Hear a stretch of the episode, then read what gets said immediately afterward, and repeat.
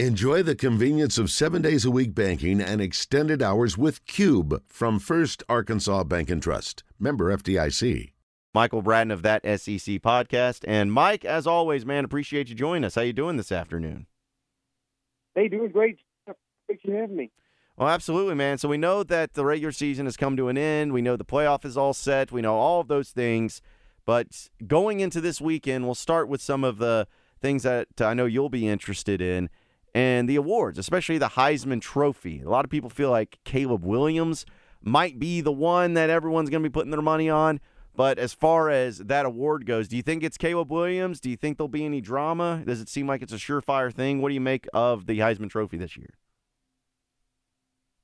Yeah, John, uh, unfortunately, I think it's going to be a little bit of a landslide. And I think it's unfortunate for a couple of reasons. But the main one is I think a lot of these people vote before there's even the conference championship weekends, which I don't even know why they should be allowed to. I mean, you should have to take the whole body of work, and that's not to say that Caleb Williams should have lost it for getting hurt in the Pac-12 championship game. He was the first half. Um, you know, I'd, I'd like to see less voters, if that makes sense. People that actually cover the sport, uh, it, it just based on everything I'm hearing, I I don't know that there's going to be it's so weird. Heisman is, is it's almost like the preseason favorites. If they have one game where they misstep, they're out, and then it's who's hot at the end. And it was just one guy after another, and they kept falling off. So I think the last one was Caleb Williams, and even he fell off. If you go through just championship weekend, but like I said, I think most the ballots are cast before that, so I think he's going to be a runaway winner. Mike, this is a quarterback driven award, it seems, for the most part. You have over the past few years had other players that have won the award. But uh, as far as the four finalists, do you think those are the ones that are most deserving, or did they leave somebody out? Oh, I definitely think they lost, they left a couple people out, Joe. I mean, I'm a little biased in my Tennessee grad. I think Ken Walker deserves to be there. I think even Bryce Young, I think he deserves to be there. I think you can make the case that Bryce Young was better this season than he was last season when he actually won the award. He just didn't have the help. He got banged up this year, but there's nobody in their right mind, and this is no disrespect to Stetson Bennett. I think he's a very solid player. I think if they win another national championship, he deserves a statue outside of Sanford Stadium. But nobody in their right mind is going to take Stetson Bennett over Bryce Young if you're just building a football team, or if Georgia and Alabama can make that swap. So no, I don't think Stetson Bennett should be there. I don't think he's the best player on his team. I don't think he's the best player on Georgia's offense. I would even go so far as to say that. I think that's Brock Bowers, clear. So uh, I think he's there because he's the, the quarterback on the best team and somewhat of a career award. Again, I don't think that's what the the Heisman is intended to be. So, Mike, I know another story we've talked about and something that uh, you were tweeting about and even talked with Finebaum about is Bobby Petrino and the fact that he is being interviewed by Texas A&M as the offensive coordinator. It's so weird to me, though, because I didn't think he would ever want to be anyone else's coordinator, you know, work for anybody else. But it is happening. There at least is an interview. But what do you make of that move for Jimbo Fisher bringing in Bobby? And do you think it's realistic that he could be calling plays for the Aggies next year? No, I, I love it on every level, John, because I mean it's going to be something where I mean they can legitimately win a national championship. I think with that elite of a play caller and that talent, and keep him off the motorcycle. I mean it, it could be that good, or it could be just an epic, epic disaster. I mean we, there could be a fist fight on the sidelines of the next Arkansas A&M game. You know what I mean? So it, it could go from anywhere in between, I believe it. So I think that's exactly what A&M needs to do. They got to take the offense and the play calling away from Jimbo Fisher. And I assume that if they hired somebody, it was going to be another Darrell Dickey. I think they had to go to a, a disgraced, I guess is the right word, Bobby Petrino. You're not going to get, uh, you know, Garrett Riley at TCU because a guy like that on the up and coming is not going to step into a situation where you got to believe at any point Jimbo can take those play calling abilities right out from under him. That's not going to happen to Bobby Petrino, and if it does, we've seen it before. He'll walk out on a job in the middle of the season. So I mean, it's it's it's beautiful, it's chaotic, and I, I think it's exactly what A and M needed. And if it's not, it's going to be entertaining as it as the entire ship goes up in flames there in College Station. So what does this do for Petrino though? Because he's secure in his job as head coach, and we know that going into next season, Jimbo is going to be on the hot seat. Now, it is going to give it would give a boost to A and M if they make this happen, but uh, it kind of leaves Petrino in a bit of, of, limbo if they don't have that success that they're looking for, and uh, if they somehow get rid of Jimbo. Well, no doubt, Joe. But I mean, all these coaches got massive egos, and Bobby Petrino could win the next three national championships at whatever division Missouri State's at, and nobody's going to watch a single one of those games. You step into the SEC, he's, he's in the twilight of his career. You got to imagine he's only got a couple more years to go, I would imagine. This is an opportunity to, uh, obviously, the NFL is the highest level, but the SEC is just a, a shade behind it. This puts him back in the spotlight. It's similar to Hugh Freeze down there at Auburn to a different degree, gives him an opportunity to redeem himself. Never was able to to win a championship, to my knowledge, in major college football. Bobby Petrino, that is, and, and again, A and M gives you that opportunity. And I don't think anything Bobby Petrino was going to do at Missouri State was going to get him, let's say, the Auburn job. But if they win a national ch- championship, if they win an SEC championship at A and M, I think he's on a short list to to once again get a, a primetime head coaching job if that's what he wants to do one more time in the SEC.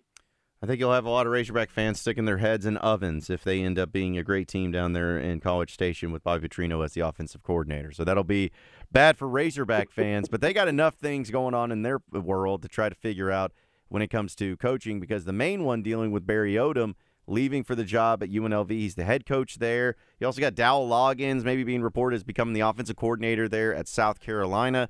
So there's some moves being made, at least in the Razorback side of things. First off, what do you think – of Barry Odom uh, leaving Arkansas, and also who do you think they go after when it comes to the next defensive coordinator of Arkansas? Yeah, I mean, obviously a tough loss. Uh, I think Barry Odom doesn't get enough credit for the job he did there at Arkansas. You could make the case he, you know, the last couple of seasons he probably won them a handful of the biggest wins because of the the adjustments and the game planning on the defensive side of the football. I realize the defense didn't live up to expectations this season mainly due to injuries. They just don't have the elite depth of a lot of other SEC programs. But uh, again, that's in my mind a huge loss. Uh, but at the same time, I've I've been hearing rumblings for about a year and a half of, of drama on the Arkansas coaching staff. So maybe you're losing some of that, which it will end up being a positive. This is just such a critical off season for Sam Pittman, and it's a reason why my eyebrows were raised. I know this is not I've asked you about it, John, on my show about the contract extension with Sam Pittman and, and why that was a sticking point when all he said he, he was at his dream job. He didn't care about how much he got paid. Now he wants this big deal. I think this is all hand in hand to where it adds pressure. It adds pressure to that job.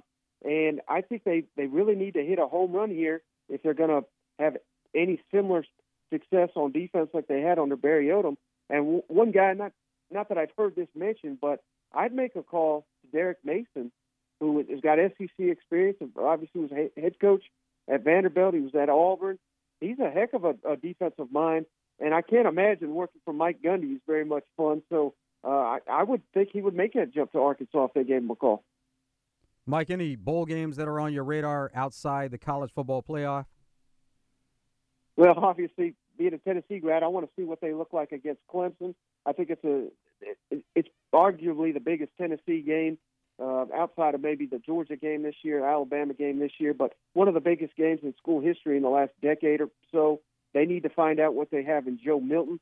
Uh, going up against that defense will be imperative. I want to see South Carolina, Notre Dame. I think that's an interesting game. With South Carolina getting hot at the tail end of the season, can they carry that over? Are they, if they can win big against Notre Dame, you know, that's going to give them a ton of momentum and maybe right there with all those. I know your fans are, are fired up about it, but Arkansas and Kansas in the Liberty Bowl, if things are, are not pressured enough for Sam Pittman after that Missouri loss, if they go out there and lay an egg to Kansas, um, I, I don't, I cannot imagine what your show is going to be like for the next week or, or months, months and going into the off season. So it's not a must win, but it's one where I think they really need to get that so they don't have a losing record. So there's just not this horrible taste in Razorback fans' mouth all off season long. So uh, Liberty Bowl, not often a, a big time matchup, but I think it is for Arkansas this year. As far as the transfer portal goes here in the SEC, has there been any major shocks to you as far as players leaving or, or players committed or anything like that in the conference? Um, I mean, I think the biggest surprise to me, John, has been the number of players from Alabama that have, have entered the portal. Because right now, Alabama is, I believe, number four in the SEC in, in players that have jumped into the portal. Not that there's a ton of standouts there. One of their starting offensive linemen, that was kind of the biggest surprise.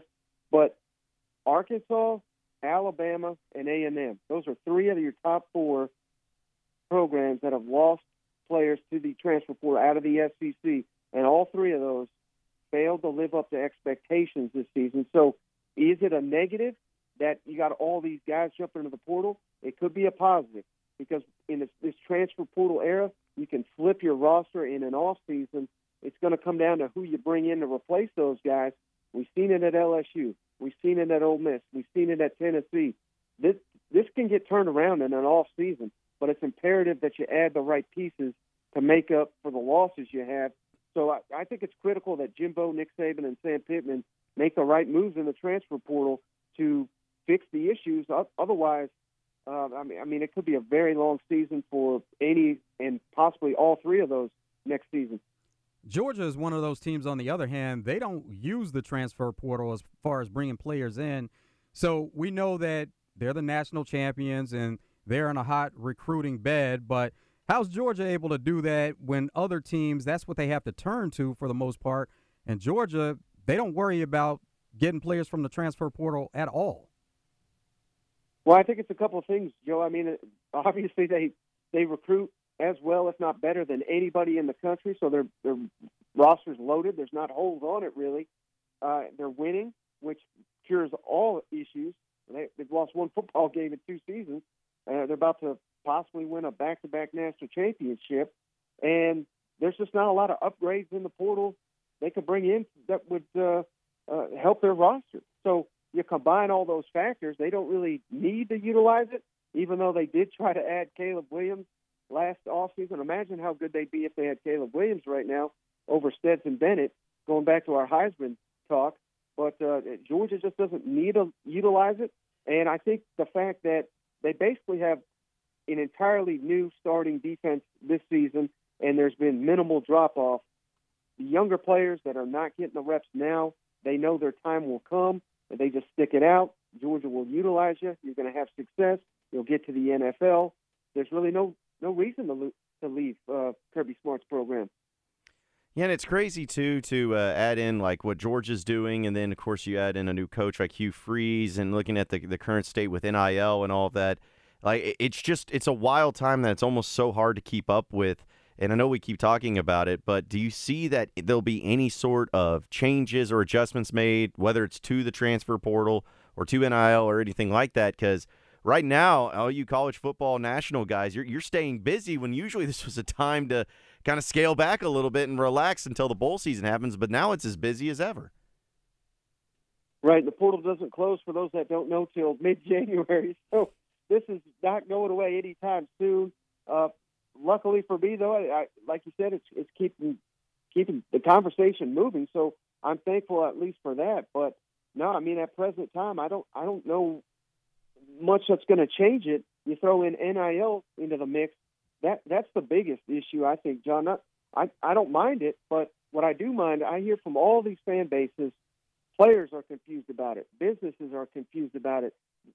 They don't always know who to pay, how to get it done, how to make it legal. Uh, there's they kind of just jumped into this thing without explaining it to anybody, and it's it's somewhat of a nightmare. And I'm even hearing that there are players leaving their roster, jumping into the transfer portal, and recruiting active players to do the same because they've got a manager or an agent that's making them all these promises and they're getting all these NIL offers. So it, it's just a confusing time, and something's got to change because I don't know how if we can continue to keep this up year after year. Well, last one before I let you get out of here. We had a, a pretty fun discussion. I know A&M fans came after me too. I thought it was bad that Achane was voted first team All SEC by the coaches and not Rocket Sanders. Do you agree with that, or could you see the point of why Achane was voted first team?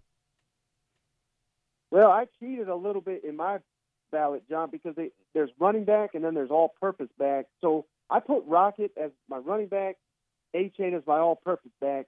But oh, man, we're splitting hairs here. Uh, A&M obviously was a, a train wreck on the field, but you can make the case. Uh, the one player that wasn't was De'Von Achane. I mean, he was all over the field. He was their best player far and away. But no, I can't, for, I can't put him over Rocket Sanders, who was just a dynamic player, should have led the SEC in rushing, finished number two.